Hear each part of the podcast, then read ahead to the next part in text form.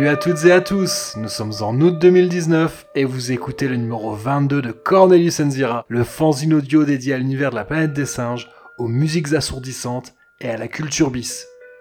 Aujourd'hui, on retourne sur la planète des singes, en plein dans la zone interdite, puisqu'il sera question dans cet épisode de Tales from the Forbidden Zone, un recueil de nouvelles originales qui est sorti chez Titan Books. Donc aujourd'hui, c'est un épisode littérature. C'est vrai que ça faisait un petit moment euh, qu'on n'était pas revenu aux fondamentaux, c'est-à-dire à parler de la planète des singes. Euh, bon, ouais, on a fait d'autres choses entre-temps, il y a eu pas mal de Ape List. Et puis aussi, euh, j'ai quand même parlé de, de la planète des singes dans... Dans un autre podcast, puisque j'étais invité par James Efeil à participer à Geek en série pour parler de, de la série Planète des singes qui date de soixante-quatorze. Et puis j'ai également été invité par les amis de Tu Aimes les films d'horreur euh, à parler de Vampires de John Carpenter. Donc voilà, euh, je vous mettrai... Je, je, je crois pas que j'en avais parlé dans, dans d'autres épisodes, donc j'en profite, euh, je le fais dans cette introduction, je vous mettrai les liens dans, euh, dans le descriptif de cet épisode. Bah, comme d'hab, bah, il y aura, il y aura certainement d'autres liens au fur et à mesure de l'épisode. Je, vais, je, je pense que je vais le redire plusieurs fois. Shut up, you freak! Surely it's you. I said shut up! It's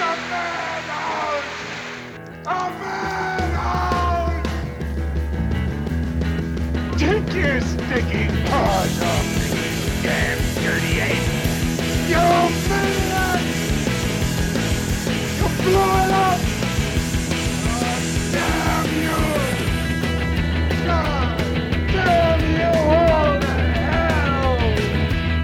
Cut up his brain, you bloody baboon! Beware the beast man, for he is the devil's pawn. Alone among God's primates, he kills for sport, or lust, or greed. Yea, he will murder his brother to possess his brother's land. Let him not breed in great numbers, for he will make a desert of his home and yours. Shun him. Drive him back into his jungle lair, for he is the harbinger of death. Alors je vous préviens tout de suite, on part pas sur un petit épisode léger. Il y a beaucoup de matière, il y a en tout seize histoires originales qui ont été compilées dans Tales from the Forbidden Zone, donc j'ai pas mal de choses à dire. Euh, chacune de ces histoires a été écrite par de très bons auteurs de S F. Euh, je ne vais pas tous vous les présenter dans le détail à chaque fois, sinon ça va être indigeste. On va vraiment se concentrer sur le contenu. Euh, par contre, je vais éviter de faire des spoilers. Donc si vous avez déjà lu les nouvelles, bah tant mieux. Hein, euh, et, mais par contre, si voilà, si vous les avez pas lues, et peut-être qu'un jour vous aurez envie de le faire, ben, je vais pas trop en révéler pour, pour ne pas vous gâcher le plaisir de la lecture. Puis bon, c'est aussi une question de respect, je trouve, vis-à-vis des, des auteurs et de l'éditeur. Le recueil est quand même encore relativement récent, puisqu'il a été publié par Titan Books, donc je l'ai dit, hein, en, en janvier deux mille dix-sept. Et voilà, je suis pas... Je suis pas très, très au... Enfin, pourtant, je l'avais, je l'avais précommandé, hein, je l'ai reçu dès qu'il est sorti, mais voilà, ça m'aura pris du temps à me décider à, à en faire un épisode. Euh, voilà, donc, si vous voulez savoir la fin euh, des nouvelles, eh ben, il faudra, il faudra se le procurer et le lire. Euh, bon, en sachant quand même que ça n'a jamais été traduit en français. Hein. À ma connaissance, ça n'est sorti qu'en anglais. Enfin, c'est que les auteurs anglo-saxons, a priori, sont tous américains. Il y a peut-être des britanniques. Voilà, comme je dis, les auteurs, c'est, c'est, c'est tous des, c'est, c'est pas des nouveaux venus. La plupart écrivent. Alors, il y en a pas mal qui écrivent dans l'univers des comics également. Voilà, donc c'est des auteurs euh, scénaristes. Je vais quand même dire un petit mot sur les deux éditeurs, à savoir Rich Handley et Jim Beard. Donc euh, Rich Handley est le cofondateur de Hasslein Books, donc Hasslein comme le comme le docteur Hasslein, hein, euh, dont on parle dans dans dans la saga Planète des singes.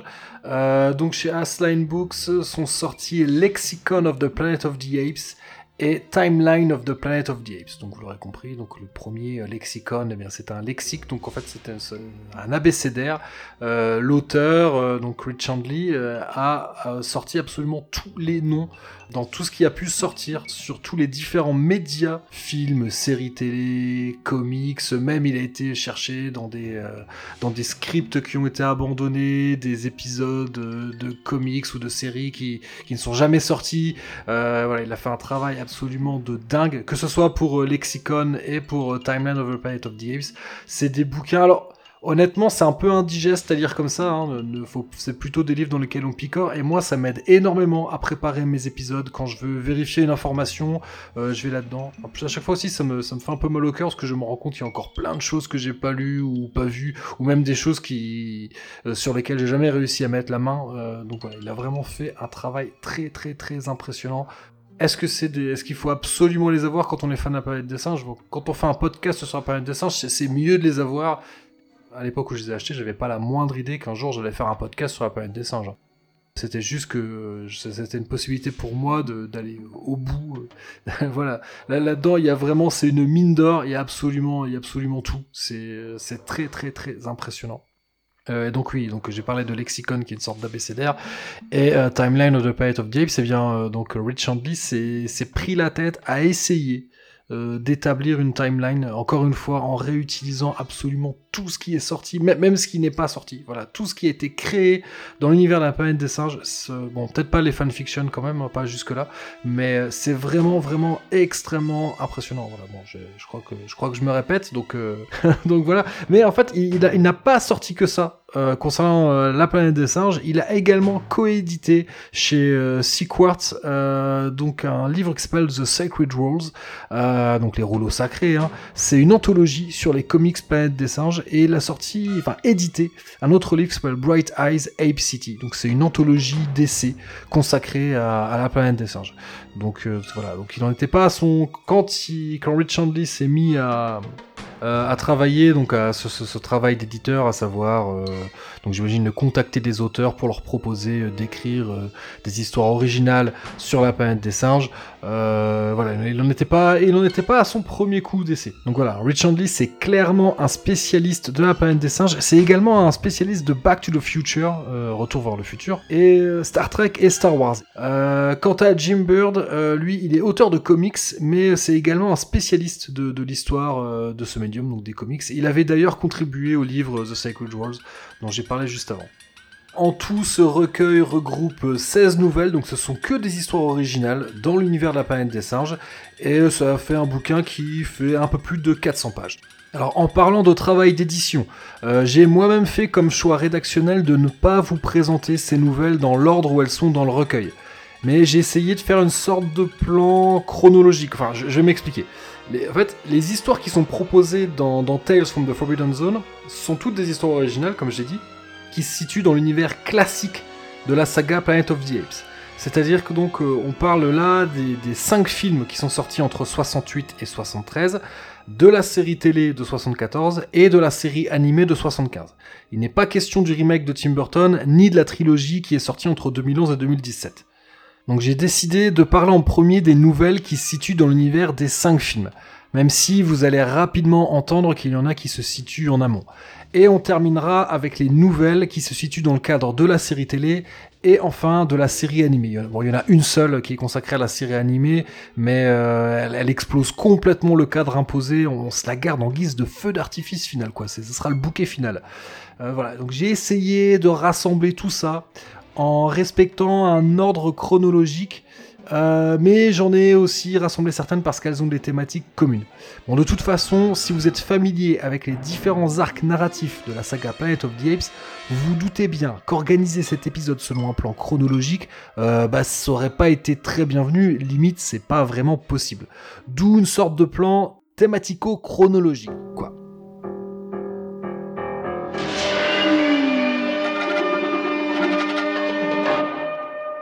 Donc vous l'aurez compris à ce stade de l'épisode, si vous n'êtes pas familier avec l'univers de la planète des singes, je ne vous recommande pas forcément euh, l'écoute de cet épisode.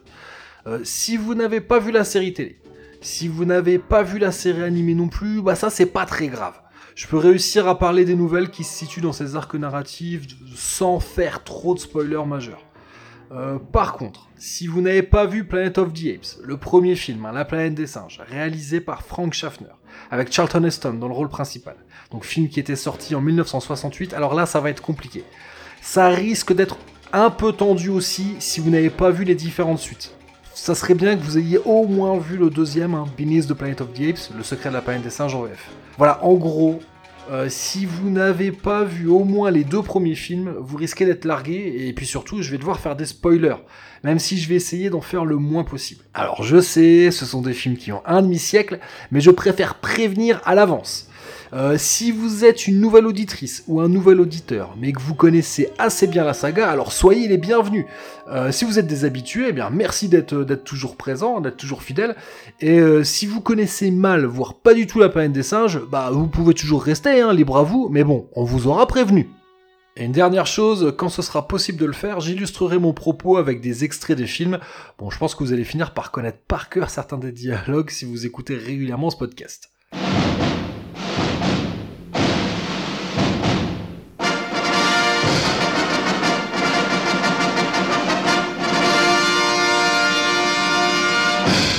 Le décor étant posé, on peut enfin attaquer avec Endangered Species.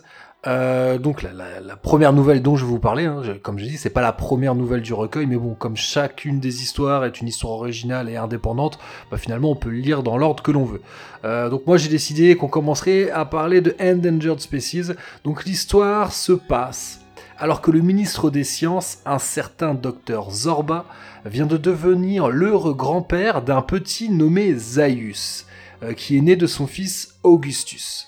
Euh, alors Augustus, c'est pas un nom qui vient de nulle part, hein. C'est déjà le nom qui était donné au père du docteur Zaius dans The Sins of the Father, euh, un one-shot qui était sorti chez Malibu Comics en dix-neuf cent quatre-vingt-onze, euh, et ce nom avait également été repris dans Conspiracy of the Planet of the Apes, un roman qui avait été écrit par Andrew Gaska, qui était sorti il euh, y a, y a quoi euh, ah, il y a déjà presque une petite dizaine d'années.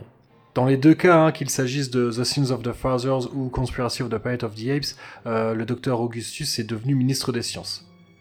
Voilà, donc si je vous raconte tout ça, c'est pour, euh, c'est pour que vous compreniez que les auteurs ont bien bossé leur sujet, euh, qu'ils n'ont pas pris ça par-dessus la jambe et qu'ils connaissent bien, euh, voilà, qu'ils connaissent bien la planète des singes.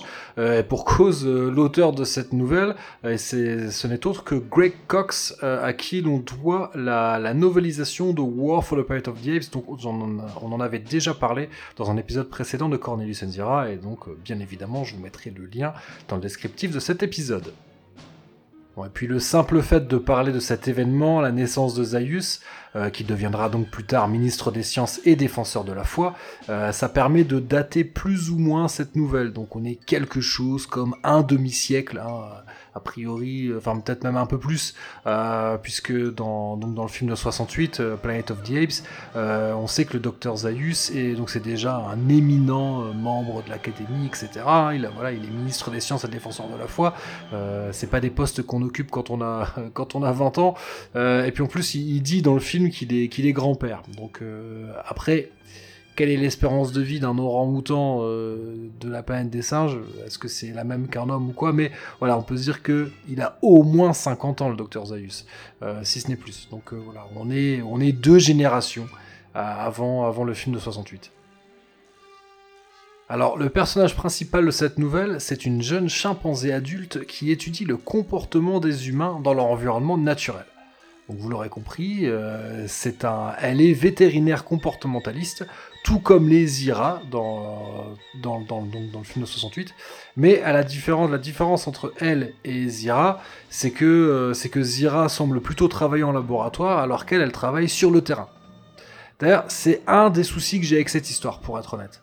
Euh, déjà, bon, je trouve que l'histoire, elle tourne quand même plutôt, plutôt vite court, et surtout, je trouve que euh, que le docteur Zorba sonne beaucoup trop comme le docteur Zaius, euh, donc comme son, comme son petit-fils, et euh, et Janae, donc cette cette jeune chimpanzée euh, dont, dont je parle, euh, bah ouais, on, on a un peu l'impression euh, quand, quand on lit les lignes de dialogue, on a la, on a l'impression que c'est Zira qui parle, quoi. Donc en fait, moi, l'impression que j'ai, c'est que Greg Cox, euh, bah, c'est comme s'il avait voulu écrire une histoire avec Zaius et Zira, mais que pour des soucis de cohérence euh, avec le film de soixante-huit, il a été obligé de resituer cette histoire, comme j'ai dit, deux générations plus tôt, euh, donc mettant en scène des personnages qui sont, pour le coup, complètement inédits. Alors, Voilà, cette petite réserve ayant été, ayant été évoquée, euh, ça ne m'a pas empêché de trouver que le récit était très agréable à suivre et, et à lire. Ça fonctionne bien, bah, comme je l'ai dit, on imagine facilement Zira dans la peau de Janae et Zaius dans celle de son grand-père, donc les dialogues ils marchent bien. Euh, ce qui me plaît aussi, c'est que cette histoire creuse une piste concernant l'explication du mutisme des humains. Hein, je, je le rappelle, dans le film de soixante-huit, euh, les humains ne parlent pas. Les humains sont à un stade quasi animal, tandis que ce sont les singes qui parlent et qui sont civilisés. Et donc on ne sait pas que comment, comment c'est possible que sur cette planète, les humains euh, en soient à ce stade-là. Eh bien, il y a une explication qui est proposée. Alors je ne vais pas vous la révéler, bien évidemment, euh, parce que je ne vais pas vous gâcher le plaisir de la lecture si jamais vous avez envie de le lire et que vous ne l'avez pas encore fait. Euh, mais j'ai trouvé que l'idée était intéressante, bon, à défaut d'être totalement convaincante. L'histoire, euh, l'histoire, elle donne également une piste quant au fait que Zaius deviendra plus tard le gardien du terrible secret, pour paraphraser Taylor. Le défenseur de la foi, le seul gardien du terrible secret. Un dernier point que je voudrais aborder, c'est qu'il est expliqué dans cette nouvelle que les singes considèrent les humains comme de la vermine. Donc, ce qui n'est pas une nouveauté, hein, c'est déjà le cas, voilà, dans, dans le film de soixante-huit, il y a très peu de singes qui aiment bien les humains. Euh, mais ce qui est reprécisé dans la nouvelle, même si on comprend hein, quand on regarde les films, c'est que ce sont les singes qui empiètent sur le territoire des humains, tout en se justifiant, en prétendant qu'ils ont le devoir d'exporter la civilisation. Donc ça, j'aime bien le, le fait que la nouvelle reprenne ici à la fois le thème de la frontière, hein, un thème qui est typiquement américain, mais aussi le thème de la colonisation. Euh, rappelons que les Européens colonisaient des, des territoires, donc que ce soit en Asie ou en Afrique, également avec le prétexte de, d'apporter la civilisation, d'évangéliser, de pacifier, euh, mais jamais pour exploiter, hein, non, non, non. Ouais, si, si je souligne, si je parle de colonisation, c'est, c'est pour rappeler que Pierre Boulle, euh, lorsqu'il a écrit La planète des singes, donc le, le roman qui a donné naissance à tout, à tout cet univers, euh, on était en pleine période de décolonisation. Je ne dis pas que tous les humains sont mauvais parce que la couleur de leur peau est blanche. Je ne suis pas raciste. Non! Mais notre grand législateur lui-même nous dit que jamais, jamais les humains n'auront cette faculté divine qui ne manque à aucun des singes. Cette faculté qui nous permet de distinguer ce qui est bien de ce qui est mal. Le seul humain qui soit bon, c'est celui qui est mort. Allez, on va enchaîner avec Silenced, euh, une nouvelle qui est écrite par Jim Beard, donc l'un des deux co-éditeurs de, de ce recueil. Alors, la nouvelle de Jim Beard, en fait, c'est un enchaînement de scènes, de tableaux, j'ai envie de dire, qui se déroulent à différentes époques de la saga Planète des singes et qui illustrent la chute de l'homme et de l'être humain, hein, euh, notamment par la perte de la faculté de, de parler. D'où le titre « Silenced ». Donc, c'est pour ça que j'ai choisi d'en parler en deuxième, parce qu'on reste dans une thématique qui est proche de l'histoire euh, dont j'ai parlé juste avant, l'histoire de Greg Cox. Comme j'ai dit, imaginez différents tableaux, et bien entre tous ces tableaux, il va y avoir... Euh, en fait, on va suivre les descendants d'une même lignée grâce à un MacGuffin, une sorte de bijou qui se transmet de mère en fille. Donc ce bijou, on en parle pour la première fois, enfin bijou, c'est pas exactement un bijou, mais je préfère utiliser ce, ce terme-là. On en parle la, la, la, la, la toute première fois, euh, quelques jours avant, le, avant que l'expédition menée par Taylor ne quitte la Terre. Donc on est vraiment euh, juste avant, euh, juste avant euh, le film de soixante-huit, mais sur Terre. Donc, euh, le, on rappelle, hein, l'expédition Taylor est censée quitter la Terre en dix-neuf cent soixante-douze. Donc voilà, on commence en dix-neuf cent soixante-douze. Le deuxième tableau se situe dans l'immédiat après Conquest. Donc Conquest, c'est censé se passer dans les années quatre-vingt-dix. Voilà, donc il s'est, il s'est passé vingt ans entre le premier et le deuxième tableau. Euh, le troisième tableau euh, illustre le début de la servitude des humains. Donc on est, on est déjà après Battle for the Planet of the Apes. Donc Battle for the Planet of the Apes, c'est le début du vingt et unième siècle. Donc on pourrait imaginer que ce troisième tableau se situe plus ou moins à, voilà, à notre époque maintenant, mais dans, dans la timeline de la planète des singes. Le, le quatrième tableau, lui, alors c'est plusieurs siècles, peut-être euh, peut-être le vingt-troisième siècle. Euh, donc c'est lorsque les humains sont exclus des villes, et que déjà certains d'entre eux ont perdu la, la faculté de parler. Et puis le tout dernier tableau, eh bien, ça illustre le, l'état quasi bestial euh, des humains, tel qu'on le voit dans, dans Planète Ébéniste, donc qui pourrait très bien se passer euh, au même moment que la, que la, que la toute première nouvelle dont, dont dont j'ai parlé juste avant. Je sais pas si on peut considérer cette histoire comme, comme étant canon, peut-être pas, Mais dans tous les cas, moi je trouvais que c'était une magnifique histoire. C'était pas évident, et, et c'est que au début on a un peu perdu. Euh, il faut voilà, c'est quand on avance dans la nouvelle qu'on commence à comprendre euh, ce, ce vers quoi Jim Beard veut nous amener. Et franchement, j'ai trouvé que c'était, euh, on, on peut ne pas aimer, on peut avoir des réserves, mais moi j'ai trouvé que c'était quand même une magnifique histoire. Nova, Nova, come on. That's the idea. Taylor. Nova. Here. Taylor. Taylor. Yeah. Here's a prize. You go to the head of the class. Allez, on continue avec Of Monsters and Men de Kevin J. Anderson et Sam Knight. Bon, vous l'aurez compris, hein, le titre c'est un hommage à Steinbeck qui avait écrit Of Mice and Men, euh, des souris et des hommes en français. J'aurais juste dire un mot euh, d'un des deux co-auteurs, Kevin J. Anderson. Il a écrit, alors, euh, co- comme beaucoup des auteurs en fait, qui, qui ont participé, qui ont proposé des, des histoires pour cette, pour cette anthologie de nouvelles. Euh, la plupart en fait écrivent des novelisations ou des comics pour des franchises déjà existantes. Et c'est donc le cas, hein, Kevin J. Anderson, je crois qu'il a écrit pour euh, X-Files, pour euh, Star Wars, et cetera. Et il a notamment aussi euh, travaillé avec, euh, avec Brian Herbert, le, le fils de Frank Herbert, donc il a écrit des romans qui se situent dans, dans l'univers de Dune. Alors, Of Monsters and Men, de quoi ça parle ? Si dans la toute première histoire que j'ai évoquée dans cet épisode, Zaius était un bébé, eh bien dans celle-ci, c'est désormais un apprenti ministre. Donc voilà, c'est, c'est, c'est le docteur Zaius, enfin le futur docteur Zaius, qui est le personnage principal de cette histoire. Donc euh, dans cette histoire, il est l'étudiant de docteur Tullius, qui est le défenseur de la foi. D'ailleurs, je ne sais pas si vous avez remarqué, j'en ai parlé dans, dans, le, dans, donc, euh, dans Endangered Species, j'ai bien dit, euh, j'ai bien parlé de ministre des sciences tout court, et là je vous parle de défenseur de la foi. Donc un petit point concernant l'organisation politique de la société simienne. Euh, donc, euh, comme je dis, hein, dans le film de soixante-huit, le docteur Zaius est à la fois ministre des sciences et gardien de la foi. Or, ici, Tullius, il est uniquement gardien de la foi. De la même manière que le docteur Zorba, le grand-père de Zaius, dans Endangered Species, est uniquement ministre des sciences. L'idée, euh, c'est que Zaius, en fait, va devenir le tout premier à occuper les deux fonctions. Et cette idée, en fait, elle vient de Andrew Gaska. Et une idée qu'il a développée dans Conspiracy of the Planet of the Apes et dans Death of the Planet of the Apes, deux romans que je recommande fortement, euh, plus d'informations dans l'épisode dix-neuf de Cornelius et Zira, et aussi à la fin de cet épisode.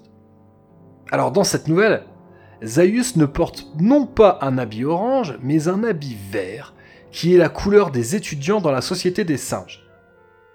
Donc ça c'est un point soulevé par cette nouvelle qui à mon avis est une idée originale, ce serait que l'orange Euh, ne serait pas la couleur des orangs-outans, mais celle de l'académie. Voilà, moi j'aime bien cette idée que la couleur des vêtements désigne une fonction sociale plutôt que l'espèce auquel chacun appartient. Je veux dire, euh, pas besoin de couleur pour différencier les chimpanzés des gorilles ou des orangs-outans après tout. Donc je pense que, ouais, comme j'ai dit, hein, je pense que c'est une idée originale apportée par cette nouvelle. Ce n'est qu'un tout petit détail, hein, qui n'est pas plus creusé que ça par l'auteur, mais qui me plaît, parce que ça ouvre toute une possibilité de discussion.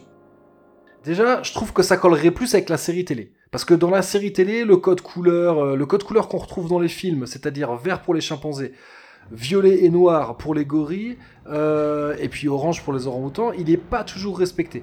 Bon, je, je, on va pas trop parler des orangs-outans parce qu'on on en voit très peu dans, dans, dans la série télé. Mais en tout cas, euh, dans la série télé, ce que j'ai remarqué, c'est que, euh, par exemple, les, les chimpanzés qui sont cultivateurs, ils sont vêtus de blanc et non de vert. Et d'ailleurs, dans un épisode, on aperçoit un gorille qui visiblement est cultivateur et qui lui aussi porte cette tenue blanche. Alors on rappelle, hein, dans la société des singes, la discrimination entre, entre les différentes espèces de singes a été abolie. Mais bon, les postes politiques et religieux sont occupés par les orangs-outans, les chimpanzés sont les scientifiques, et les gorilles occupent les fonctions militaires. Or, si, comme le suggère cette nouvelle, les orangs-outans portent l'orange, ce ne serait pas pour mettre en avant l'espèce à laquelle ils appartiennent, mais plutôt leur haut rang social. Alors que si les chimpanzés portent le vert, cela mettrait en avant l'idée qu'ils sont étudiants, ce qui, d'une certaine manière, colle bien pour des scientifiques. Mais ça soulignerait surtout qu'ils sont subordonnés aux orangs-outans, forcément. Si, ce sont, euh, si les orangs-outans portent le orange euh, en tant que membre de l'académie, les étudiants, bah, quelque part, ils rapportent aux membres de l'académie. Ça n'a l'air d'être qu'un simple détail au cours d'une description, parce que vraiment, ça fait même pas une phrase en entier, ça fait un bout de phrase dans la nouvelle.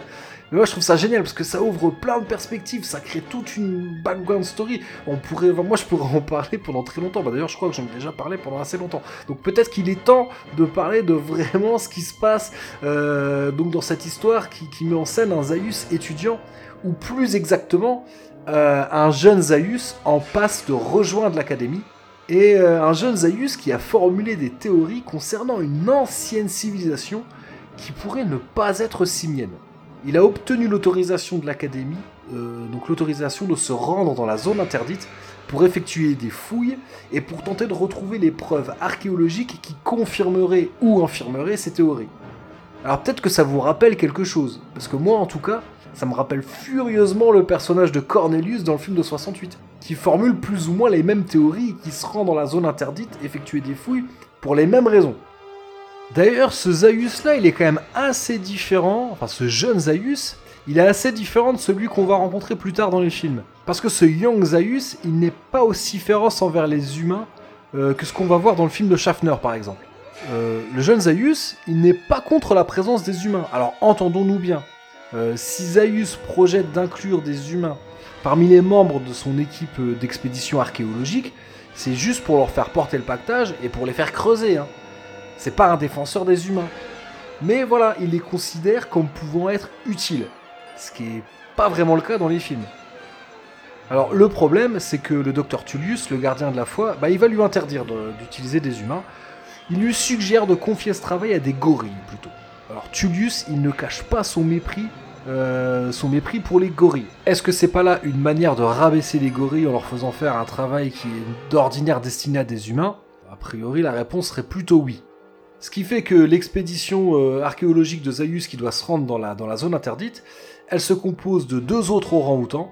Alors, donc il y a trois orangs-outans, euh, inclus, Zaius inclus, donc toutes trois très fraîchement revêtues de l'orange de l'académie. Donc voilà en fait la raison pour laquelle au début l'auteur explique que, euh, que le docteur Tullius porte l'orange de l'académie et le docteur Zaius le vert des étudiants, c'est, c'est à mon avis aussi pour nous permettre de comprendre Euh, que, que lorsque les, l'expédition démarre, en, nous, en décrivant Zaius et les autres orang-outans euh, euh, vêtus de, de, d'habits orange tout neufs, c'est pour qu'on comprenne qu'ils viennent de rentrer à l'académie. Hein. Donc voilà, donc il y a trois orang-outans, euh, trois étudiants chimpanzés, donc euh, bah, eux qui sont en vert, hein, et huit gorilles en armes. Alors les gorilles, ils sont plutôt réticents à l'idée de participer à cette expédition. D'ailleurs, pendant le trajet, il y en a un d'eux qui s'étonne qu'il leur soit permis de pénétrer dans la zone interdite. Bon, c'est vrai qu'on peut pas lui retirer ça. Il euh, y a quand même quelque chose d'antinomique dans cette mission. C'est comment, non, hein, euh, le, le fait de délivrer une autorisation pour se rendre dans un lieu interdit, voilà, il y, y a quelque chose qui marche pas. Il y, y a un paradoxe. Ce gorille, hein, donc, il demande si le gardien de la foi, le, le docteur Tullius, euh, donc c'est, c'est lui hein, qui a délivré cette autorisation, euh, donc il demande si le docteur Tullius ne remettrait pas en cause la parole du législateur. D'ailleurs, il ajoute, quand on a répondu à toutes les questions, à quoi bon en poser d'autres ? Alors ce tout petit bout de dialogue, il est très habile. En une phrase, l'auteur résume l'état d'esprit de la plupart des singes quant aux, quant aux idées nouvelles, et donc, euh, et donc il résume leur rapport entre science et foi. Là, on est dans la croyance religieuse aveugle. Les rouleaux sacrés sont la réponse à tout. Les remettre en question, c'est une perte de temps. Pour ne pas dire, c'est un blasphème. Les rouleaux sacrés, c'est la base écrite de la religion des singes. Ils ont été écrits de la main même du législateur. Par conséquent, euh, voilà, je veux dire, les, les rouleaux sacrés, c'est l'équivalent simiesque de, du Coran, de la Torah ou, de, ou du Nouveau Testament, quoi. Mais vous avez bien compris, j'utilise le nom législateur. Législateur, ça veut dire celui qui écrit les lois. Donc, euh, ce qui veut dire que les rouleaux sacrés, euh, c'est la base de la religion, mais c'est aussi la, la base de la loi. Donc d'une certaine manière, si on extrapole, on pourrait considérer la société des singes comme une théocratie. Là, je trouve que l'auteur est très habile avec des tout petits détails. Euh, il consolide vraiment tout le décor de, de son histoire. Bon, décor qui existe déjà. D'ailleurs, là, j'ouvre une petite parenthèse. C'est plus facile pour les auteurs. Euh, chaque nouvelle, les nouvelles font entre vingt et trente pages à chaque fois. Euh, les auteurs peuvent rentrer assez vite dans le vif du sujet, puisque euh, je veux dire, les personnages, les décors, euh, on les connaît déjà, et même certains, voilà, certains tenants et aboutissants des intrigues, ils n'ont pas besoin de nous, de, de nous les expliquer. De la même manière que là, je vous explique pas trop euh, les rouleaux sacrés, et cetera. Je vais pas trop expliquer ce qui se passe dans les films, parce que je pars du principe que si vous avez écouté, surtout après l'intro que j'ai faite, si vous êtes encore là, euh, c'est que vous savez, c'est que vous savez de quoi on parle. Bah là, c'est, c'est, c'est pareil. Euh, les nouvelles, elles ont été écrites pour des gens qui connaissent bien l'univers de la planète des singes, et des fois pas uniquement les films mais également les comics. Enfin, on peut apprécier les histoires si, comme j'ai dit, hein, si on ne connaît que les deux ou trois premiers films, on peut quand même apprécier les nouvelles de, de, de cette anthologie, mais on les apprécie d'autant plus si on connaît très bien l'univers de la saga. Donc dans cette histoire, Zaius n'est encore que senior student. Euh, donc voilà, il est étudiant, il est en fin d'études, mais il n'est pas encore docteur. Donc il doit asseoir son autorité. C'est d'ailleurs assez marrant de lire les aventures de ce jeune Zaius qui manque encore d'assurance et qui a du mal à se faire respecter des gorilles, notamment du capitaine qui, voilà, qui est le chef des gorilles. Et qui bien des fois, donc ce capitaine des gorilles se comporte comme s'il était le chef de l'expédition, ce qui n'est pas le cas, le chef de l'expédition, c'est Zaius. Mais Zaius, il a été bien briefé par le docteur Tullius, hein, le gardien de la foi. Il lui a répété qu'il était le plus intelligent et que par conséquent, il devait avoir le contrôle sur tous les autres. Donc Zaius remet à sa place ce gorille hein, dont je parlais, en lui rappelant que la zone interdite est mortelle pour les singes depuis mille deux cents ans, ce qui a laissé suffisamment de temps aux humains pour se cacher dans les canyons et proliférer comme de la vermine. Et il lui explique qu'à chaque génération, des singes sont envoyés dans la zone interdite pour s'assurer que les humains n'y ont pas trouvé un moyen de survivre, car il est écrit dans les rouleaux sacrés « Prends garde à la bête humaine, car elle est dans la main du diable. » Seul de tous les primates créés par Dieu, il tue par plaisir, concupiscence ou avidité. Oui, l'homme peut tuer son frère pour posséder la terre de son frère. Ne le laisse pas croître en nombre et se multiplier, car il transformera en désert son pays et le tien.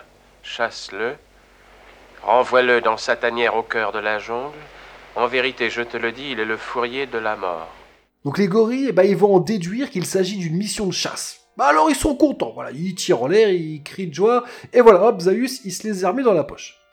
En fait, Zaius, il cherche à se comporter comme le docteur Tullius en manipulant les gorilles. Ce qui fait qu'il se demande dans quelle mesure Tullius ne manipule pas ses étudiants, tout en sachant que lui-même est un étudiant de Tullius, donc il se demande dans quelle mesure n'est-il pas lui-même euh, n'est-il pas lui-même une sorte de, de marionnette dont, dont le docteur Tullius tirerait les ficelles. Et plus tard, hein, on va le voir dans les films, c'est exactement ce que Zaius fait, il tire les ficelles de tout le monde. Alors voilà, j'ai été un petit peu long déjà parce que cette nouvelle, le, le personnage principal de cette nouvelle est un de mes personnages préférés de la saga, mais en fait, je ne vous ai raconté vraiment que le tout début de l'histoire.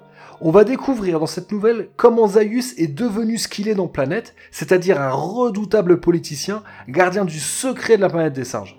Et on va aussi comprendre comment ce Zaius-là en est venu à penser, donc ce Zaius qui était, qui était peut-être un peu plus ouvert, hein, ce jeune Zaius, comment il en est venu à penser que tous les singes ne méritaient pas forcément d'avoir accès à la connaissance, et ce au nom de la stabilité de la société simienne, car tous ne pourraient pas supporter la vérité.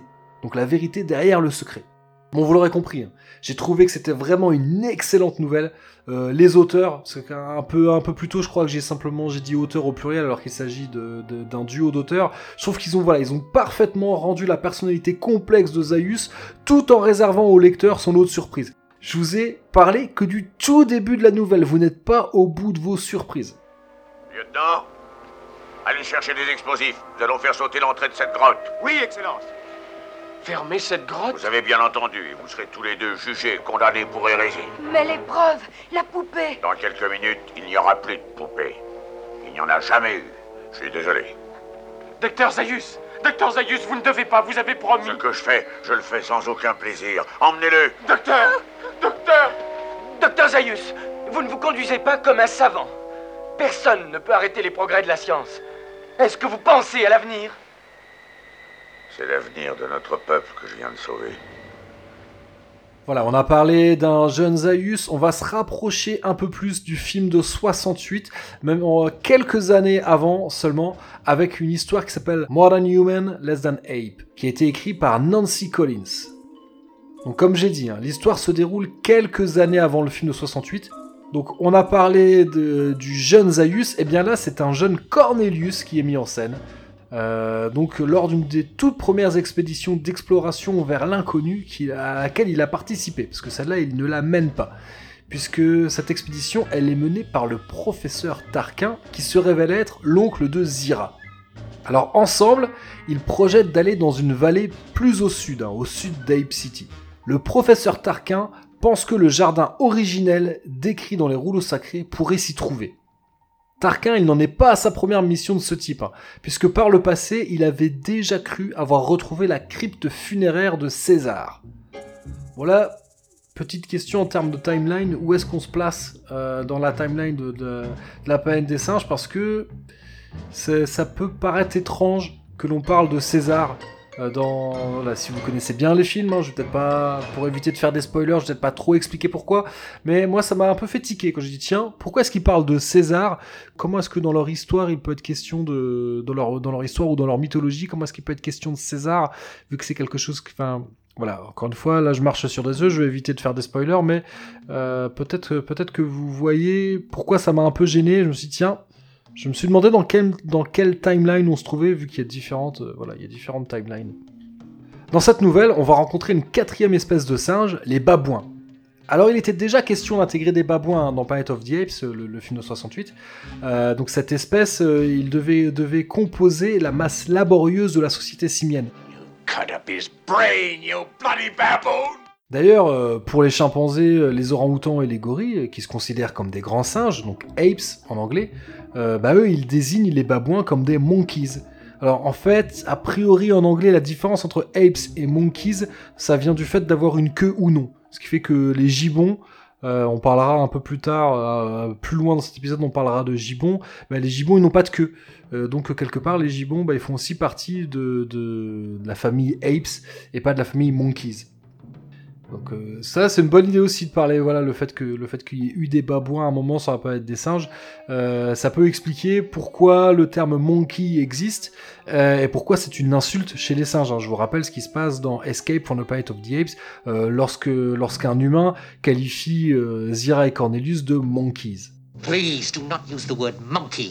It is offensive to us. Donc bah cette nouvelle, franchement, moi je me suis régalé à la lire, bon, également parce que Cornelius, c'est euh, le podcast s'appelle Cornelius et Zira, oui, Cornelius est un personnage que j'apprécie tout particulièrement, donc j'étais très heureux euh, de, de le retrouver comme personnage principal d'une de ses histoires. Euh, je trouve que Nancy Collins a fait un bon travail, elle a bien capturé le personnage de, de, de Cornelius. Euh, d'ailleurs, on, on entrevoit le futur Cornelius dans, dans, dans cette nouvelle. Et d'ailleurs, il y a aussi le docteur Zaius qui apparaît dans les toutes dernières pages de la nouvelle. Dans cette histoire, Zaius n'est encore que ministre adjoint des sciences, et euh, c'est un tout nouveau venu remarqué au sein de l'Assemblée nationale simienne. Mais c'est déjà un individu redoutable. Par contre, en termes de timeline, on peut s'interroger dans quelle timeline se situe cette histoire, puisqu'il est question du tombeau de César. Or, dans Escape, Zira et Cornelius ne font pas mention de César lorsqu'ils parlent de celui qui a entraîné le soulèvement des singes contre leurs oppresseurs humains. Ils parlent plutôt d'un certain Aldo. Donc cette histoire pourrait être dans un lointain futur de Conquest, plus que dans le passé de Planet of the Apes. Faudra vraiment un jour que je fasse un épisode dédié à la timeline de la planète des singes. Ils étaient rassemblés dans des cages, mais dans les maisons particulières, ils vivaient en liberté. Ils devinrent sensibles au langage humain et, en l'espace de moins de deux siècles, en étant partis de simples mimiques qui faisaient rire, ils finirent par rendre des services. Rien de plus ou de moins que ne peut faire un chien bien dressé. Mais un chien peut-il faire la cuisine ? Ou nettoyer la maison, ou faire les courses chez l'épicier avec une liste de sa maîtresse, ou servir à table. Ou surtout, trois siècles plus tard, rendre son tablier à ses maîtres. Comment ? Ils prirent peu à peu conscience du concept de l'esclavage. Et, et au fur et à mesure qu'ils se regroupaient, de la façon de le combattre, qui est bien entendu l'unité. Tout d'abord, ils commencèrent à se rassembler en petits groupes. Ils apprirent la technique de l'action syndicaliste et militante. Ils apprirent à refuser. Oh, d'abord, ils ne firent que, que grogner leur refus. Mais ensuite, à la date historique qui est commémorée par mes congénères et parfaitement indiquée dans les livres sacrés, arriva Aldo. Lui, ne grogna pas. Il articula. Il répéta un mot qui lui avait été dit oh, des centaines et des centaines de fois par les humains. Il dit « Non ». C'est comme ça que ça a commencé. On va rester assez près de la zone interdite avec la prochaine nouvelle qui s'appelle Banana Republic euh, de Jonathan Mayberry. Euh, donc une nouvelle qui se passe probablement plus ou moins euh, de façon concomitante avec les événements du film de dix-neuf cent soixante-huit, donc Planet of the Apes. L'histoire se déroule à Big Rock, une ville de singes, forcément, euh, qui est séparée de la zone interdite par une rivière. Enfin, on ne devrait pas parler de la zone interdite, mais plutôt des zones interdites. Dans cette nouvelle, on comprend qu'il existe plusieurs aires urbaines entourées par des couronnes de culture. Donc différents pôles urbains, le principal pôle urbain étant bien évidemment Ape City, un principe qui était déjà établi dans la, dans la version novélisée des épisodes de la série télé. Par contre, euh, dans la série télé, il n'est pas question de zone interdite, mais soit. Dans cette nouvelle, Banana Republic, il est établi qu'il n'existe pas une seule zone désertique, mais vraisemblablement plusieurs poches de désert à l'intérieur du territoire contrôlé par les singes.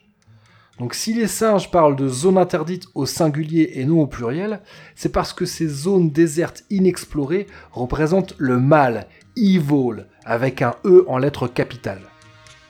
Alors maintenant qu'on a posé le décor, revenons sur ce qui se passe dans cette ville au bord de la frontière, qui s'appelle Big Rock. Ça fait très western, hein. Donc cette ville a été choisie pour y construire un sanctuaire dédié au dixième rouleau sacré. Sur deux des faces du sanctuaire doit être écrite cette phrase « Here and no farther », ici et pas plus loin. L'une doit être écrite sur la face dirigée vers la ville, à l'attention des singes donc, et l'autre sur la face tournée vers la zone interdite, pour les éventuels habitants de ce désert qui y sauraient lire. Bon, dans les deux cas, euh, on intime l'ordre de ne pas franchir la frontière, que ce soit ne pas franchir la frontière, donc euh, soit pour les singes pour ne pas quitter le territoire des singes, ou euh, pour euh, tout ce qui pourrait être autre pour ne pas pénétrer le territoire des singes. Alors le choix d'implanter ce sanctuaire à Big Rock, ça relève pas vraiment du pur hasard. En fait, c'est une décision qui découle d'une réflexion en termes d'aménagement du territoire, et donc pas pour d'éventuelles raisons liées à la foi. En fait, l'idée, c'est que le futur sanctuaire, il va attirer des touristes. Donc, officiellement, euh, c'est pour créer une route commerciale. Pour désenclaver Big Rock, quoi. Quelque part, on pourrait imaginer que les singes sont dans un processus de décentralisation. Mais ça, c'est la, ça, c'est la version officielle. Officieusement, la vraie raison, c'est que ce sanctuaire pourrait bien devenir un caillou, voire un rocher, dans la chaussure de l'ambitieux maire de la ville. Bon, le maire, lui, il avait plutôt en tête de réaliser des travaux pour étendre euh, la superficie des terres, euh, des terres agricoles utiles de la région, plutôt que de construire des édifices religieux imposants. Mais voilà, le maire, c'est un chimpanzé. Et c'est pas forcément un ardent défenseur de la foi. Bon, les chimpanzés, c'est plutôt les progressistes hein, dans, dans, la, dans l'histoire. Euh, voilà, si, si on devait faire un... un paysage politique euh, de, de la planète des singes, de la société simienne. Voilà, les progressistes, c'est les chimpanzés. Alors, les travaux, les travaux de ce sanctuaire, ils doivent être réalisés par des gorilles, tout ça sous la supervision des orangs-outans. Les gorilles et les orangs-outans, bah eux, dans le paysage politique euh, simien, euh, ils représentent plutôt l'aile conservatrice. Donc, on rappelle, euh, ce sont ces deux espèces, gorilles et orang-outans qui tirent les ficelles, puisque les gorilles détiennent le pouvoir militaire et que les orang-outans détiennent le pouvoir religieux et, ju- et euh, judiciaire. Hein, comme j'ai dit précédemment, les rouleaux sacrés, c'est la base de la religion et de la loi des singes. Donc, quelque part, la réalité du pouvoir politique, elle est entre les pattes des gorilles et des orang-outans. Seulement, voilà, ce qui embête les gorilles et les orang-outans, c'est que les chimpanzés les dépassent largement en nombre. Il y a beaucoup plus de chimpanzés que de gorilles et d'orang-outans. Donc si les orangs-outans et les gorilles peuvent mettre des bâtons dans les roues à un chimpanzé qui a atteint un rôle administratif important, hein, maire d'une ville, et qui prend un peu la religion par-dessus la jambe, eh ben ils vont pas s'en priver. Donc pour construire ce, ce sanctuaire, il faut faire des travaux d'excavation, parce que voilà, c'est, ça va être un truc vraiment imposant, donc il faut, il faut faire des, euh, des fondations qui, qui tiennent le coup, donc il faut vraiment creuser. Et euh, pendant les travaux d'excavation, eh ben, il va y avoir une découverte assez singulière qui va être faite, ce qui fait qu'on va arrêter les travaux. Mais moi, je ne vais pas vous en dire plus, hein, je vais m'arrêter également. Donc vous l'aurez sûrement compris, moi je me suis régalé à la lecture de cette nouvelle. Moi j'adore ça quand les auteurs tentent de créer un background crédible à la société simienne. Euh, bon, c'est des choses qu'on peut simplement imaginer, voire deviner quand on regarde les films ou la série télé, et je trouve que c'est vraiment agréable de voir un auteur s'en emparer. Ici, en fait, au-delà du thème de la planète des singes, euh, l'idée c'est d'apporter une réflexion sur l'opposition entre progressisme et conservatisme, euh, en sachant que la nouvelle est racontée du point de vue d'un orang-outan et d'un gorille. Donc, quand ils décrivent les, les chimpanzés, euh, ils font pas semblant, ils vont pas avec le dos de la cuillère. On a l'impression qu'ils, qu'ils décrivent des, des social justice warriors. Il euh, bon, y a aussi une réflexion qui est menée sur le, sur le fanatisme religieux, sur, sur l'intégrisme. Voilà. Bon, donc c'est, c'est un récit qui est totalement dans l'état d'esprit Planet of the Apes. J'ai adoré.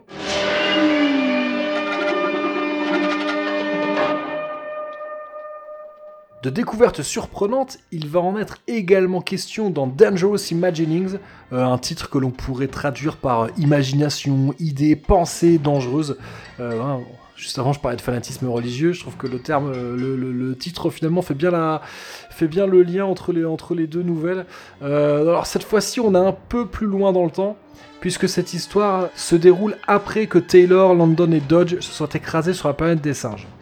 En fait, il s'agit d'un what-if. Donc euh, le what-if, hein, c'est, euh, c'est un concept qu'on doit euh, plutôt aux, aux comics. C'est-à-dire, euh, imaginons, euh, imaginons euh, quelle histoire on pourrait avoir s'il y avait un élément qui n'avait pas eu lieu. Alors ce what-if-là, il me plaît beaucoup, hein, euh, puisque le principe pourrait se résumer à « Et si Beneath The Planet of the Apes, euh, le secret de la planète des singes, n'avait jamais existé ?» Bon, j'ai jamais caché que je ne suis pas fan du tout de ce deuxième film de la saga. Bon, je vais pas réexpliquer pourquoi, hein. On l'avait déjà fait en longueur avec mon ami Master Fred dans l'épisode cinq de Cornelius et Zira. Je vous mettrai le lien dans le descriptif, bien évidemment. Euh, alors, dans cette histoire, Dangerous Imaginings, Euh, on va suivre un trio de jeunes scientifiques, des chimpanzés donc, euh, qui retrouvent de manière fortuite un conteneur en métal léger qui ressemble à de l'aluminium. Euh, vous savez, en fait, c'est cette espèce de, de, de sac à dos, euh, les espèces de, ouais, le, le pactage que portent Landon, Taylor et Dodge lorsqu'ils entreprennent leur traversée de la zone interdite, donc dans le, dans le premier acte de, de La planète des singes, le, le film de soixante-huit. Donc juste avant, euh, voilà, et ces fameux, euh, ces fameux euh, conteneurs, euh, pactages, appelez-les comme vous voulez, euh, ils se sont fait dérober par des membres de la tribu dont fait partie Nova. Euh, vous rappelez-vous, hein, c'est pendant qu'ils font trempette dans, au pied d'une chute d'eau, donc juste avant l'arrivée des chasseurs gorilles. Voilà, c'est pour replacer, euh, dans, dans le, pour que vous remettiez euh, l'objet dans son contexte.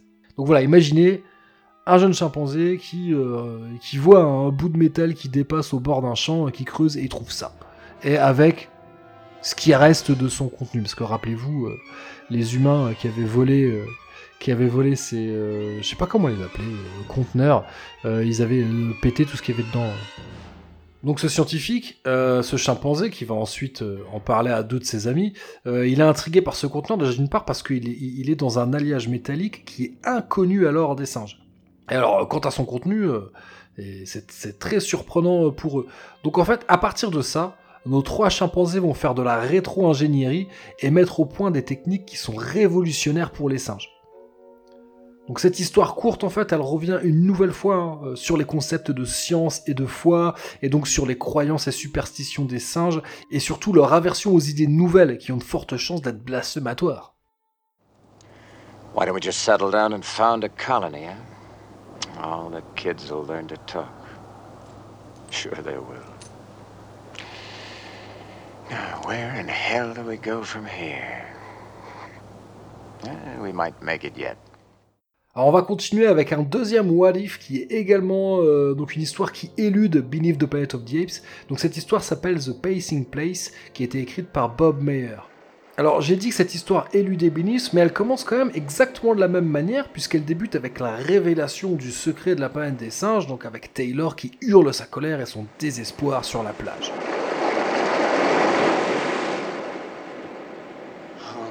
God, I'm back. I'm home. All the time. It was... We finally really did it. You maniacs! blow it up! Oh, damn you! God damn you all to hell!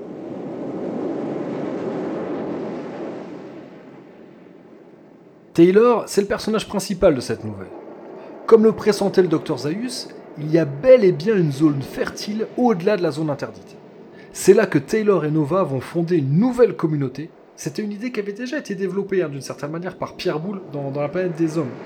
La Planète des Hommes, c'était le scénario qu'il avait proposé en guise de suite euh, au premier film, mais qui finalement n'avait pas été conservé. Hein. C'est, c'est Paul Den, finalement, qui a écrit le, le scénario du Secret de la Planète des Singes. Je rappelle, hein, le Secret de la Planète des Singes, c'est, c'est le titre français de, de Beneath The Planet of the Apes. Alors, je vais pas trop en révéler sur ce qui se passe dans cette histoire, mais c'est une histoire que j'ai trouvée super belle.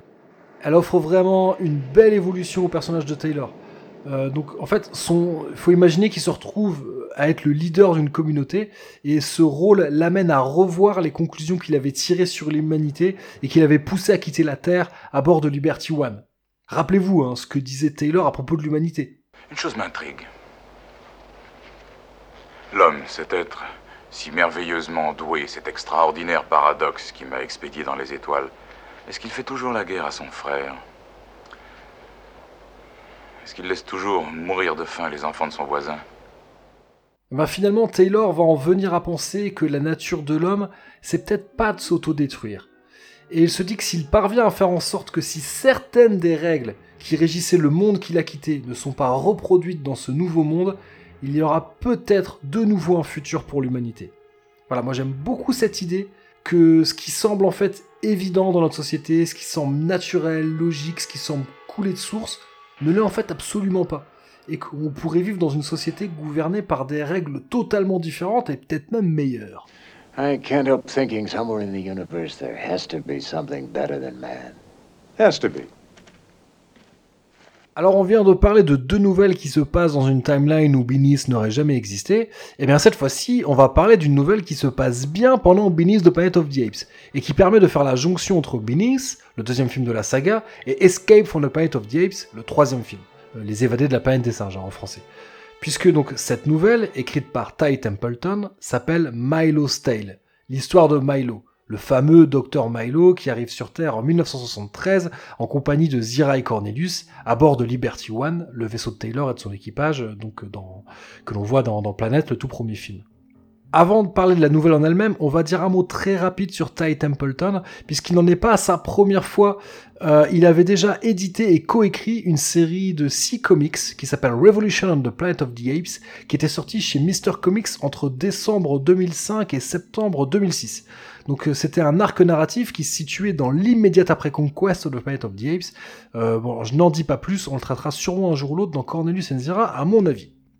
Donc revenons-en à cette histoire de Milo. Alors pour comprendre cette nouvelle, il faut forcément avoir vu les trois premiers films de la saga. Alors pour celles ou ceux qui seraient encore là mais qui ne les auraient pas vus, ou qui ne se souviendraient plus trop, je vais vous redonner les éléments importants en essayant de ne pas trop faire de spoilers. Dans Planète, le premier film donc, au tout début, Taylor et son équipage, des humains, hein, donc ils, ils atterrissent sur la planète des singes à bord d'un vaisseau spatial qui s'appelle Liberty One. J'ai dit ils atterrissaient, plus exactement ils s'écrasent, ils s'abîment dans une mer pas très loin d'un rivage. Donc le vaisseau est sous plusieurs dizaines de mètres d'eau salée. Dans le deuxième film, Beneath, un deuxième vaisseau humain avec à son bord un certain Brent notamment, incarné par James Franciscus, atterrit sur la planète des singes et s'écrase dans un désert. Dans le troisième film, toujours au tout début, le vaisseau de Taylor atterrit sur Terre avec à son bord trois singes intelligents, trois chimpanzés, les docteurs Zira, Cornelius et Milo. D'après Zira et Cornelius, c'est Milo, qui est une sorte de Léonard de Vinci simiesque, qui a réussi à remettre en fonction l'appareil. Ce personnage de Milo, donc, il apparaît que dans un seul film, Escape from the Planet of the Apes, et il n'a jamais été évoqué dans les deux films précédents. Pourquoi n'avait-on jamais parlé de ce génie auparavant? Bah, la raison, elle est très simple. Initialement, il ne devait pas y avoir de, de troisième film. La fin de Beneath ne permet pas vraiment de suite, hein, si vous vous en rappelez bien. Il fallait bien trouver une idée pour continuer la saga. Donc c'est pour ça que le personnage de Milo avait été créé, pour expliquer comment Zira et Cornelius avaient pu quitter leur planète pour arriver sur Terre, quand bien même technologiquement, la société des singes est assez peu avancée. Ils en sont encore à la traction animale. Hein. Alors il y a un sacré pas en avant, je veux dire, entre euh, voilà, se déplacer en charrette tirée par un cheval et euh, réparer et faire décoller un vaisseau spatial, il y a quand même un sacré gap. En plus, si vous ajoutez à ça, si vous vous rappelez bien des événements qui se passent pendant Beneath, j'essaie de pas faire le spoiler, mais quand même, hein, le docteur Milo, il n'a disposé que de quelques mois, tout au plus d'à peine une année, pour parvenir à retrouver le vaisseau de Taylor, le sortir de la flotte, comprendre son fonctionnement et trouver un moyen de le réparer, tout cela avec une technologie assez rudimentaire. Bon, même si les singes connaissent l'appareil photo et sont très doués en chirurgie du cerveau. Donc remettre en marche le vaisseau de Taylor, c'est un exploit incroyable qui méritait bien une explication. Alors une explication, bah, il en existait déjà une. Andrew Gaska, dont j'ai parlé un peu avant et dont j'ai parlé également dans l'épisode dix-neuf de Cornelius et Zira, bah, lui, il en a trouvé une d'explication. Explication qui est racontée dans ses deux romans, Conspiracy of the Planet of the Apes et Death of the Planet of the Apes. Moi j'ai beaucoup aimé hein, l'histoire de Ty Templeton, mais je dois avouer, euh, vu que je viens de parler d'Andrew Gaska, que malheureusement, euh, son histoire, elle souffre un peu de la comparaison avec celle de Gaska. Alors, je vais m'expliquer pourquoi. Euh, j'ai déjà expliqué hein, le, le principe des deux romans de Joe Gaska. Donc, imaginez, hein, pour Conspiracy of the Planet of the Apes, son premier roman, euh, imaginez que vous verriez le premier film, euh, mais que cette fois-ci, la caméra, au lieu de suivre le personnage de Taylor, elle suive le personnage de London. Et que dans Beneath, la caméra suive le personnage de Taylor et non celui de Brent. Donc en gros, imaginez que la caméra du film, c'est la caméra un, et celle de, et celle de Gaska, c'est la caméra deux. Et de temps à autre, les deux caméras se croisent, ce qui permet à la lectrice ou au lecteur du roman de comprendre exactement où on en est. Et tout le talent de Gaska, c'est de réussir à réécrire des éléments qui sont déjà présents dans les films, et à les intégrer à son histoire, et, et que tout cela s'articule parfaitement. Et surtout, Gaska, il parvient à vraiment capturer la psychologie des personnages. J'ai presque envie de dire à capturer la voix des acteurs. Quand on lit les dialogues de Drew Gaska, on a, on a l'impression de, de, d'entendre les acteurs. Ça sonne toujours extrêmement juste et on reconnaît toujours les personnages. Dans Milo's Tale, j'ai regretté que certains passages directement issus de Beneath the Planet of the Apes semblent un peu expédiés. Ils sont écrits dans un style quasi télégraphique. Un sujet, verbe, complément et basta.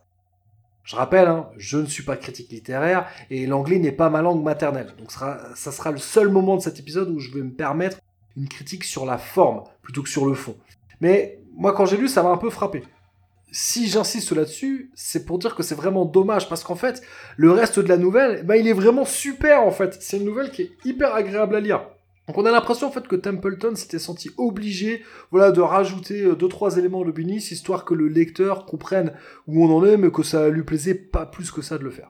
Il euh, y a aussi, je regrette, un dialogue entre Zira et Cornelius qui je trouve sonne pas très juste. Tout ça pour dire qu'en fait, Ty Templeton propose une histoire alternative, mais je trouve que son histoire, si on doit la comparer à celle qu'avait trouvée Drew Gaska, bah, je trouve qu'elle s'imbrique moins bien avec les propos de Zira et Cornelius dans Escape from the Planet of the Apes. Rappelez-vous, hein, dans Les évadés de la planète des singes, Zira et Cornelius racontent comment euh, leur planète est devenue la planète des singes. Vous remarquez à quel point j'essaie d'éviter de faire des spoilers. Mais si on met de côté ces réserves, en fait, moi j'ai adoré euh, ce Milo's Tale. Tout simplement parce qu'il y a des idées super intéressantes. Tellement qu'au final, bah, en fait, je peux, je peux rien raconter euh, sans risquer de vous gâcher le plaisir de la lecture. Dites-vous juste que Templeton a imaginé une backstory pour le docteur Milo qui est vraiment très surprenante et qui à elle seule, en fait, elle mériterait d'être développée dans un roman ou, vous savez quoi, dans une série de comics parce que ça serait quelque chose de, d'hyper visuel ou même, alors là, euh, dans une, ce qui serait génial, ça serait d'en faire une série animée. Voilà, là, ça serait parfait. Voilà, si jamais quelqu'un de Disney écoute cet épisode, bah, j'ai une idée, j'ai une super idée de série originale pour votre future plateforme de vidéo à la demande. Allez, on continue avec Unfired par Dan Abnett. Alors Dan Abnett, il est auteur de romans et également scénariste de comics et surtout, en fait, il a travaillé sur les comics Planet of the Apes qui étaient sortis chez Dark Horse, donc euh, la, la version de, de Tim Burton, quoi. Alors cette histoire, elle se passe plusieurs générations avant les événements se déroulant pendant le premier film, hein, pendant Planet of the Apes. D'un point de vue chronologique, j'aurais dû en parler en premier, mais vu qu'on a parlé de Beneath de Planet of the Apes, bah, j'ai préféré en parler maintenant. Pourquoi ? Parce qu'en fait, dans cette histoire, on suit un groupe de pèlerins qui est constitué de mutants télépathes, tels qu'on les voit dans Beneath the Planet of the Apes. Alors, en fait, ces mutants, ils empruntent un sentier de pèlerinage qui n'est plus utilisé depuis très longtemps. Ces mutants, ils viennent de l'ouest et ils cherchent à se rendre vers l'est, vers la cathédrale Saint-Patrick qui se situe dans les décombres de l'ancien New York. Au cours de leur périple, ils vont devoir traverser des territoires, notamment une jungle, dans laquelle il y a de fortes chances de croiser des membres de ce que les mutants appellent la première race, à savoir les humains qui sont retournés au stade animal. Mais les rencontres que nos mutants pèlerins veulent absolument éviter, ce sont celles avec les membres de la troisième race, hein, les rencontres du troisième type, puisque la troisième race, ce sont les singes. C'est d'ailleurs l'avènement des singes qui explique que les pèlerinages ont été abandonnés au fil du temps, parce que voilà, les singes contrôlant de plus en plus de territoires, ça devient, c'était devenu difficile d'effectuer ce pèlerinage de l'ouest vers l'est sans, bah, sans se faire attraper par des singes, quoi, et sans, et, et sans compromettre euh, l'existence même de la deuxième race. Vous l'aurez deviné, hein, la deuxième race, c'est les mutants. Donc deuxième race qui est issue de la folie meurtrière de la première race, euh, celle qui a créé Dieu, l'alpha et l'oméga, la Doomsday Bomb, donc les humains. Taylor, Taylor, ils sont une bombe. Une bombe atomique. Elle est opérationnelle, ils ont l'intention de l'utiliser. De quel type est-elle ? J'en sais rien. Je ne connais pas ce type de bombe et je n'en ai jamais vu. Et sur les dérives, il n'y avait pas un numéro ? Aucun numéro. Je n'ai vu que des lettres. Sur les dérives, il n'y avait que des lettres en grec. Alpha. Et Oméga. Vous savez.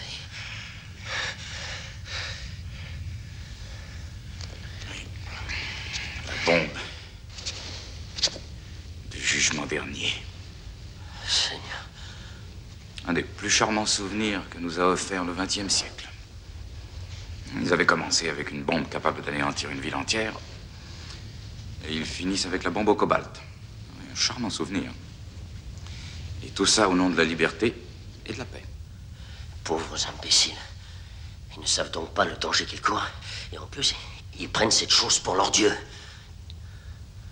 Si jamais ils l'utilisaient pour combattre l'armée des singes, ça risquerait de provoquer une réaction en chaîne dans toute l'atmosphère. Pour que la planète soit réduite en cendres, c'est comme ça qu'il faut s'y prendre. Le but de ce pèlerinage, c'est donc de rencontrer Dieu, rien que ça, la Doomsday Bomb, et surtout de remettre aux anciens, dont Mendes vingt et un, une relique, plus précisément un livre dont l'exacte nature et le contenu ne seront révélés qu'à la toute fin de cette nouvelle, et bien évidemment que je ne vais pas vous révéler. Alors ce que j'ai tout particulièrement apprécié dans cette histoire courte, c'est que l'auteur apporte de l'épaisseur au concept des mutants en créant un début de backstory. Je suis pas un grand défenseur des mutants télépathes. Hein. Pour moi, c'est un ajout inutile de Beneath The Planet of the Apes. C'est un film que j'aime assez peu, mais ça j'ai déjà dit. Mais en fait, j'aime bien cette idée qu'il existe d'autres communautés de mutants disséminées plus à l'ouest ou dans les montagnes, les Appalaches, les Rocheuses. Ça donne plus de corps à l'idée que les mutants aient pu survivre si longtemps, quasiment deux mille ans, on le rappelle, en vivant cachés dans le sous-sol. Bon, ça reste difficile à croire, mais c'est plus crédible que s'il s'agissait d'une communauté isolée. Tiens, en parlant de durée, comme j'ai dit, dans cette histoire, le leader des mutants est Mendes vingt et un. Dans Beneath, le leader c'est Mendes vingt-six, ce qui peut donner une idée plus ou moins de l'époque à laquelle on se trouve. Il euh, y a euh, un site qui s'appelle The Mendes Dynasty qui est sur, euh, sur Planet of the Apes Archive, et alors... Euh, Bon, ils ont imaginé une, une dynastie des Mendes, alors ça n'a absolument rien de, de canon, hein. euh, mais donc d'après eux, euh, Mendes vingt et un aurait régné entre euh, trois mille six cent trente-neuf et trois mille six cent quatre-vingt-deux. Donc on rappelle, hein, euh, a priori, Beneath se passe en trois mille neuf cent soixante-dix-neuf, puisque Taylor et son équipage sont arrivés sur la planète des singes en trois mille neuf cent soixante-dix-huit, et pas en trois mille neuf cent cinquante-cinq, bordel! Mais bon, revenons-en à la nouvelle. Euh, Dan Abnett reprend à son compte une idée développée dans une scène coupée de Battle, et que l'on retrouve également dans la version novelisée de, de ce cinquième film, La bataille de la planète des singes. Euh, donc, euh, donc un petit détail concernant les masques que portent les mutants. Ces masques qui servent à cacher leur visage décharné. C'est vrai que ça pourrait paraître débile, alors pourquoi est-ce que pourquoi est-ce qu'ils portent des masques qui leur donnent un aspect humain, alors qu'en fait, ils, bah, cet aspect, ils ne l'ont plus vraiment. Et ben en fait... Ce masque, il sert à conserver sa dignité. On peut même presque parler de pudeur, en fait, dans le fait de porter un masque. Donc les, les, les mutants n'enlèvent leur masque que pour révéler leur vraie beauté euh, à Dieu. Bon, peut-être qu'ils l'enlèvent aussi dans l'intimité, qui sait. D'ailleurs, à un moment, il y a un des protagonistes de l'histoire qui doit enlever son masque au cours du récit, et les autres personnages lui disent qu'ils le trouvent vraiment beau. Il y en a qui disent ah, je, je, j'avais oublié à quel point tu étais beau. Voilà, donc euh, si je parlais d'une scène coupée de, de Battle, on rappelle que dans, dans Battle for the Planet of the Apes, il y, y, y a une scène coupée où le futur Mendes Ier annonçait la naissance du nouveau beau. I reveal my inmost self unto my God. Unto my God. Unto my God.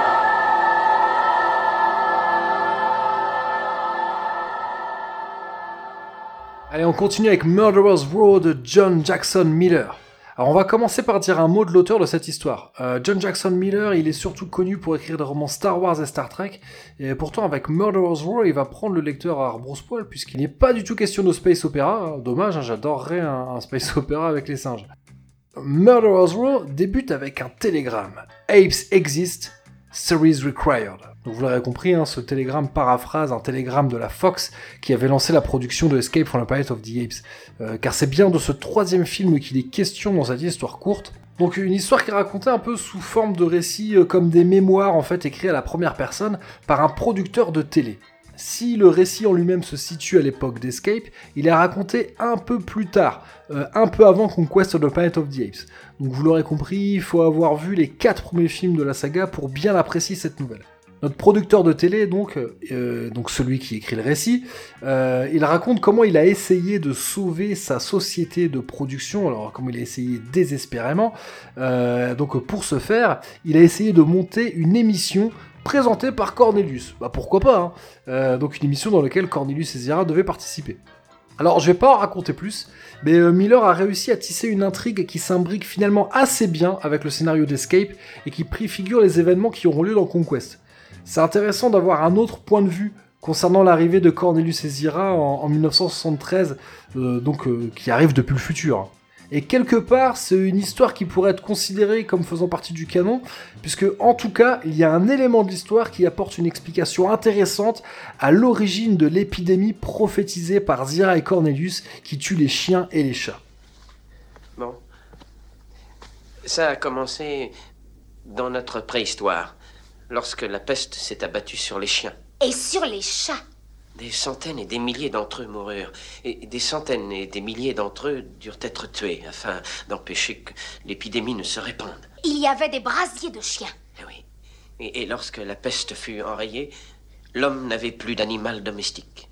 Et pour l'homme, c'était bien sûr une situation intolérable. Il peut tuer son propre frère, mais il s'apitoie sur son chien. Alors, alors les humains prirent des singes primitifs comme compagnons. Primitifs et muets, mais déjà vingt fois plus intelligent que les chiens ou les chats. Enchaînons avec The King is Dead, Long Live the King.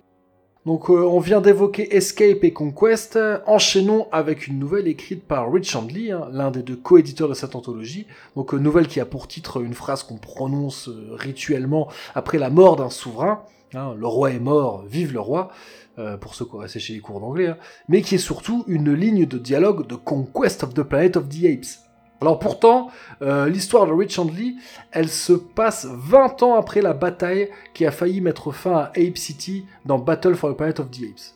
Donc vingt ans après la, la défaite des troupes emmenées par Culp, le gouverneur de la ville irradiée peuplée de mutants. Alors durant cette période de deux décennies, euh, les habitants de Ape City, singes et humains désormais unis, euh, ils n'ont quasiment pas eu le moindre contact avec les humains irradiés. Euh, humains irradiés, donc les futurs mutants qui survivent dans la cité interdite, désormais dirigée par Mendes Ier. On, a, on en a parlé juste avant. Donc César, qui, arrive, euh, qui sent qu'il arrive à la fin de son règne, décide qu'il est temps d'établir une paix durable entre Ape City et la cité interdite. Il décide donc d'envoyer son fils Brutus en émissaire pour convaincre Mendes Ier de le rencontrer. The king is dead. Long live the king! Alors, on en a presque terminé avec la, les nouvelles qui se déroulent dans les, dans les cinq films de la saga classique.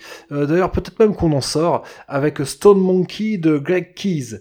Euh, parce qu'en fait, ouais, ça pourrait bien être la seule nouvelle euh, qui pourrait tout aussi bien être dans l'univers de la saga classique et dans ce cas bien avant Planet of the Apes, le film de soixante-huit, ou alors dans l'univers du reboot, et dans ce cas-ci bien après War for the Planet of the Apes, le troisième film de la nouvelle trilogie qui était sorti en deux mille dix-sept, et je ne me rappelle plus du titre en français. En tout cas, dans cette histoire, il n'y a rien qui permet vraiment de déterminer euh, où la placer, et finalement c'est très bien comme ça.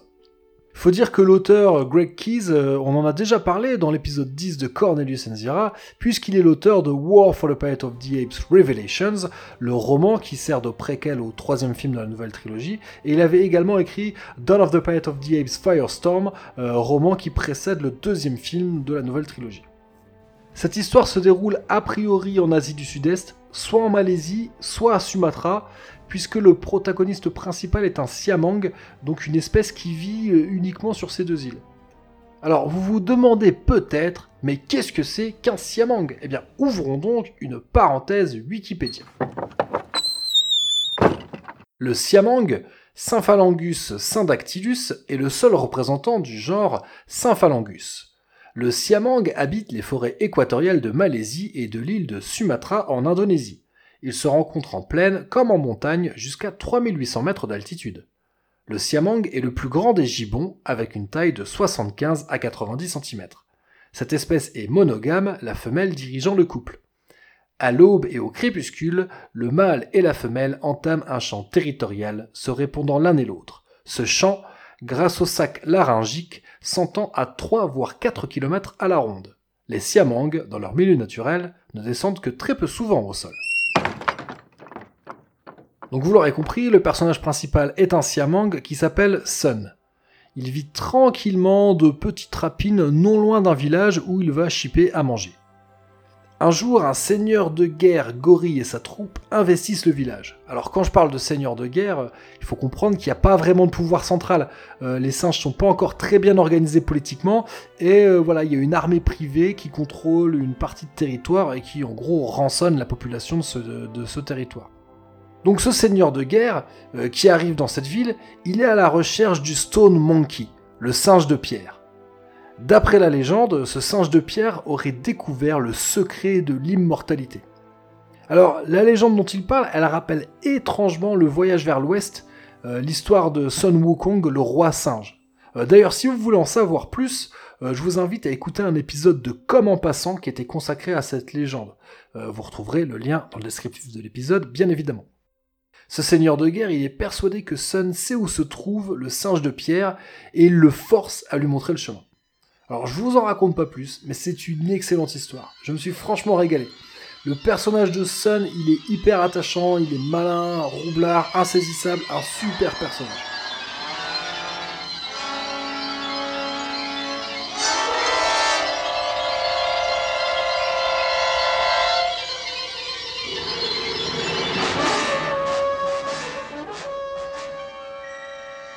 On en a fini avec les nouvelles inspirées des films de la saga, on va désormais parler de trois nouvelles inspirées de la série télé. Alors j'ai jamais évoqué la série télé dans Cornelius et Zira, euh, par contre, euh, comme je l'ai dit, James Efeil m'avait invité à participer à l'épisode dix-sept de la saison trois du podcast Geek en série, donc si ça vous intéresse, euh, bah voilà, je vous invite à aller l'écouter. Donc pour préparer cet épisode de Geek en série, j'avais lu les versions novelisées de certains des épisodes de la série télé et je m'étais franchement régalé. Et ben ça a été également le cas avec ces trois nouvelles. Donc euh, on va commencer par une nouvelle par Dayton Ward, qui est surtout connu pour écrire à propos de l'univers Star Trek. Euh, donc euh, cette nouvelle, elle s'intitule Message in a Bottle, euh, un titre qui est probablement une référence au roman de Pierre Boulle. Euh, donc cette histoire reprend les éléments typiques de la série télé. On retrouve sans surprise Alan et Pete, les deux astronautes humains perdus sur la planète des singes, et leur ami chimpanzé Galen, qui était interprété par Roddy McDowell dans la série, l'acteur qui incarnait également Cornelius et César dans les films de la saga classique. Alan, Pete et Galen sont poursuivis par le chef de la sécurité Urko et ses troupes, donc des gorilles en armes. Tous les trois, ils vont se cacher dans des restes de l'ancienne civilisation humaine et faire une découverte intéressante. Bon alors, raconter comme ça, ça n'a pas l'air terrible terrible, mais honnêtement, ça aurait fait un excellent épisode de la série. J'aurais aimé que cette nouvelle, elle soit aussi longue qu'une version novelisée d'un, d'un épisode. Je rappelle, la nouvelle, elle est trois à quatre fois plus courte qu'un épisode novelisé. Euh, en gros, vingt-cinq pages pour la nouvelle contre un peu moins de cent pages pour un épisode télé novelisé. Si jamais vous n'avez jamais lu les novelisations de la série télé, euh, bah, je vous invite à jeter un œil dessus. Hein. Ça a été réédité il n'y a pas très très longtemps par euh, Titan Books, il y a quoi, il y a moins de deux ans, je dirais. Et, bon, alors par contre, ça n'existe qu'en anglais. Hein. Ça, en français, il n'y a pas grand-chose. Alors continuons avec Blood Brothers de Will Murray. Euh, alors cette nouvelle, elle débute plus ou moins comme la précédente, hein, et comme tous les épisodes de la série en fait. Donc euh, Alan, Pete et Galen fuient encore et toujours devant Urko et ses cavaliers. Bon, cette fois-ci, Urko et ses cavaliers sont bien décidés à abattre une bonne fois pour toutes euh, nos trois fugitifs. Galen, Pete et Alan y vont être secourus par une étrange tribu de Natives Americans, euh, menée par un chef très surprenant puisqu'il s'agit d'un gorille. Donc là, on a une nouvelle qui est parfaitement dans, dans, dans l'esprit de la série télé, telle qu'elle avait été initialement imaginée par Rod Serling. Donc on rappelle vite fait, hein, pour les deux du fond qui suivraient pas, Rod Serling, c'est lui qui a créé The Twilight Zone, la, la quatrième dimension en V F. Euh, il a participé à une bonne partie de l'élaboration du scénario du film de dix-neuf cent soixante-huit, et c'est lui qui avait écrit la Bible qui avait, qui avait servi pour la série télé de soixante-quatorze. Serling, en fait, il avait imaginé que la série télé pourrait être une sorte de crossover entre science-fiction et western. Avec Blood Brothers, on est complètement dedans, puisque les gorilles d'Urko, en quelque sorte, euh, sont les tuniques bleues et qu'ils font face à la toute dernière tribu de natifs américains. Ça aurait pu également faire un excellent arc narratif pour, euh, pour Terror on the Planet of the Apes. Hein. Donc je rappelle, hein, Terror on the Planet of the Apes, c'est une série de comics qui avait été scénarisée par euh, Doug Munch et qui était sortie chez Marvel entre soixante-quatorze et soixante-dix-sept. Bon, alors je voudrais juste rajouter un tout dernier mot euh, concernant cette nouvelle à propos de Will Murray, donc l'auteur de l'histoire. Euh, il a également écrit des romans Tarzan, et il a glissé une petite référence à Tarzan dans la nouvelle, ouais, j'ai trouvé ça plutôt sympa. La troisième nouvelle qui se passe dans, dans l'univers de la série télé, elle est excellente également, elle s'appelle Who is this man? What sort of devil he is? Par euh, Robert Greenberger, et donc, euh, alors... Elle aurait pas pu être un, un épisode télé à proprement dit, à mon avis, puisque Galen, Pete et Alan n'y apparaissent pas. Mais alors, pas du tout. En fait, c'est une histoire qui est centrée sur Urko. Quelque part, c'est une suite à The Trap. Donc, rappelez-vous, c'est l'épisode de la série dans lequel euh, Pete et Urko se retrouvaient coincés dans une ancienne station de métro à cause d'un tremblement de terre. Donc, c'est dans cet épisode que Urko comprenait que jadis, les singes avaient été dominés par les hommes. Dans la série télé, il est, il est question d'astronautes qui serait arrivé avant Alan et Pete et, et qui aurait été tué par les singes. Eh bien, Urko, en fait, va se remémorer cette page de son histoire, donc c'est ça qui est raconté dans Who is this man? What sort of devil?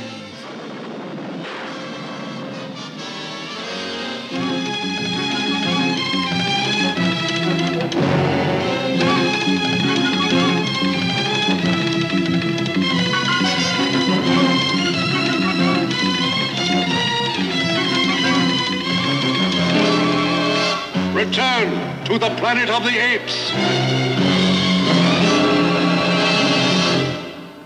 Voilà, on va enfin pouvoir en terminer avec cet épisode avec The Unknown Ape.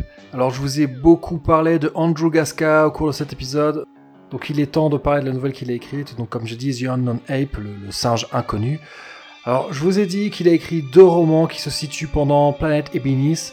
Alors on aurait pu penser qu'il allait continuer à creuser cette voie. Il a pitché deux histoires aux, aux éditeurs, et finalement, celle que les éditeurs ont retenue, eh bien, c'en est une qui se situe dans le cadre de la série animée de dix-neuf cent soixante-quinze.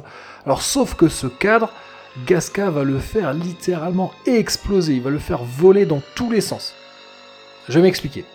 Les films de la saga classique, la série télé et la série animée, Euh, même si tout ça se situe dans le même univers, à savoir une planète sur laquelle des singes ont supplanté les humains, euh, tout ça, ça forme pas un tout complètement cohérent. En fait, souvent, on les envisage comme différentes timelines. Eh bien, Drew Gaska, il a réussi à créer avec The Unknown Ape une sorte de nœud qui les relie toutes entre elles, comme une sorte de hub spatio-temporel.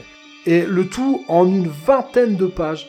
Et il arrive à raconter, en plus de ça, hein, il arrive à raconter une histoire extrêmement émouvante. Alors certes, en utilisant des personnages qui existent déjà, mais moi je vous dis, à, à la fin de cette histoire, j'ai limite les larmes aux yeux, quoi. Donc, euh, chapeau l'artiste. J'en dis pas plus parce que c'est impossible de raconter son histoire sans vous gâcher le plaisir. Voilà, retenez juste ça. Si vous connaissez très bien l'univers de, de la planète des singes, si vous êtes auditeurs de, de, de Cornelius et Zira, J'espère que c'est le cas, soit que c'était le cas avant ou soit grâce à l'écoute des épisodes. Euh, mais voilà, si vous connaissez bien tout l'univers de Planet of the Apes, mais en lisant The Unknown Ape, vous allez vous régaler de la même manière que vous vous régalerez si vous lisez Conspiracy of the Planet of the Apes et Death of the Planet of the Apes.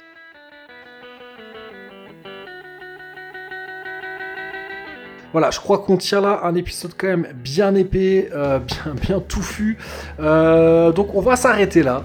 Euh, vous pouvez retrouver les autres épisodes de Cornelius et Zira sur PodCloud à l'adresse docteur tiret zaius point le podcast point f r ou sur euh, de nombreux autres agrégateurs de podcasts. Hein, euh, vous le retrouvez sur Spotify notamment. Vous pouvez aussi euh, me contacter euh, sur Twitter à l'adresse at and zira, A N D Z I R A, ou sur Facebook Cornelius et Zira Podcast tout attaché. Voilà, vous retrouverez toutes ces adresses bien évidemment dans le descriptif de l'épisode. Donc si vous avez écouté cet épisode tandis que vous étiez planqué dans le désert depuis trop longtemps, vous étiez dans le vrai. D'ici au prochain épisode, portez-vous bien, prenez soin de vous et de ceux que vous aimez, et à bientôt les primates!